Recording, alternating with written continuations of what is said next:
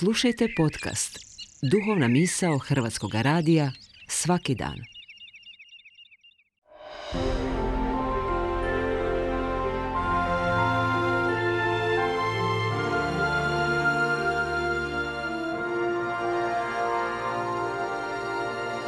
Duhovna misao.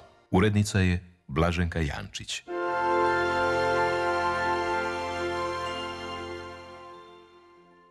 Srdačan pozdrav, drage slušateljice, dragi slušatelji. Ja sam Boris Beck, a današnja duhovna misao posvećena je Nori Šoli, austrijskoj slikarici i autorici knjiga za djecu koja je rođena na današnji dan.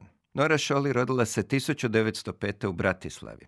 Otac je bio visoki vojni časnik. Nakon Prvog svjetskog rata s roditeljima i sestrom preselila se u austrijski gradić Bad Ischl.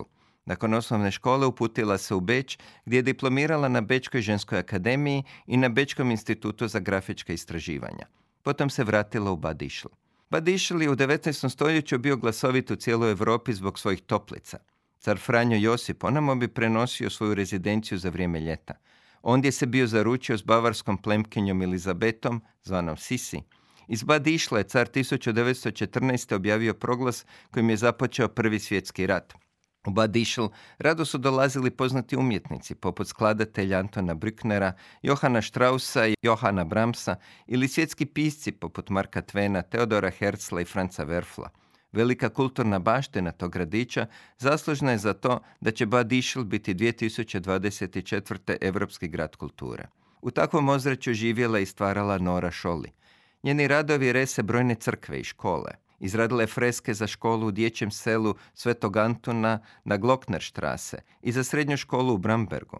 Izradila je velikog anđela kao zidni ukras Stefaneumu u Bad Gojzernu. Naslikala je oltarne slike u crkvi Svetog Tome kod Weizenkirchena, Untergangu, u Milfirtelu, Lozensteinu, Enštalu. Načinila je sliku djevice Marije u kućnoj kapeli biskupskog dvora u Lincu. No najviše se proslavila kao autorica dječjih slikovnica.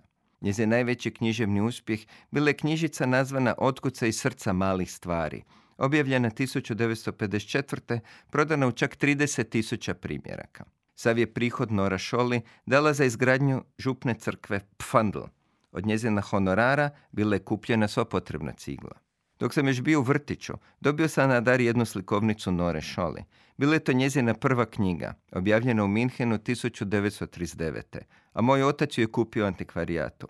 Priča je to o maloj božićnoj jeli, koju Nora Šoli naslikala kao djevojčicu. U slikovnici pratimo živote jele djevojčice otkad ju je Bog posadio kao sjemenku u šumi. Djevojčica jela rasla je, družila se sa životinjama, promatrala djecu kako prolaze šumom, a potom se vrijeme počelo kvariti. Došla je jesen, pa zima sa snijegom, sve dok dva mala anđela nisu djevojčicu jelu posjeli na sanjke i odvele djeci, da im ondje blista urešena u obilju darova kao božićno drvce. Nijako sam bio dijete, shvatio sam da je u priči spojen Božić i Uskrs. Rođenje, rast, starost i smrt, to je tijek života male šumske jele, ali anđeli uvode u radost, u novi život u znaku Isusa, čime je njezinom postojanju da novi i puni smisao. Te teške misli Nora Šoli naslikale tako jednostavno i ljupko da su mi do danas njezine slike ostale utisnute u srce. Na život je upravo takav kako je prikazano u njezinoj maloj slikovnici. Umrijet ćemo za ovaj svijet, ali uskrsnuti za budući.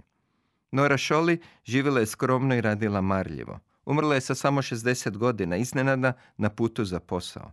Pokopana je u Badišlu, u grobu sa svojim roditeljima i sestrom, na kojem je naslikala svoj miljeni motiv. Mariju kao kraljicu s djetetom Isusom u rukama, kako lebdi iznad krovova Badišla. Za nadgrobni natpis izabrala je stih iz jedne marijanske pjesme. Mario puna dobrote, uvijek nas čuvaj.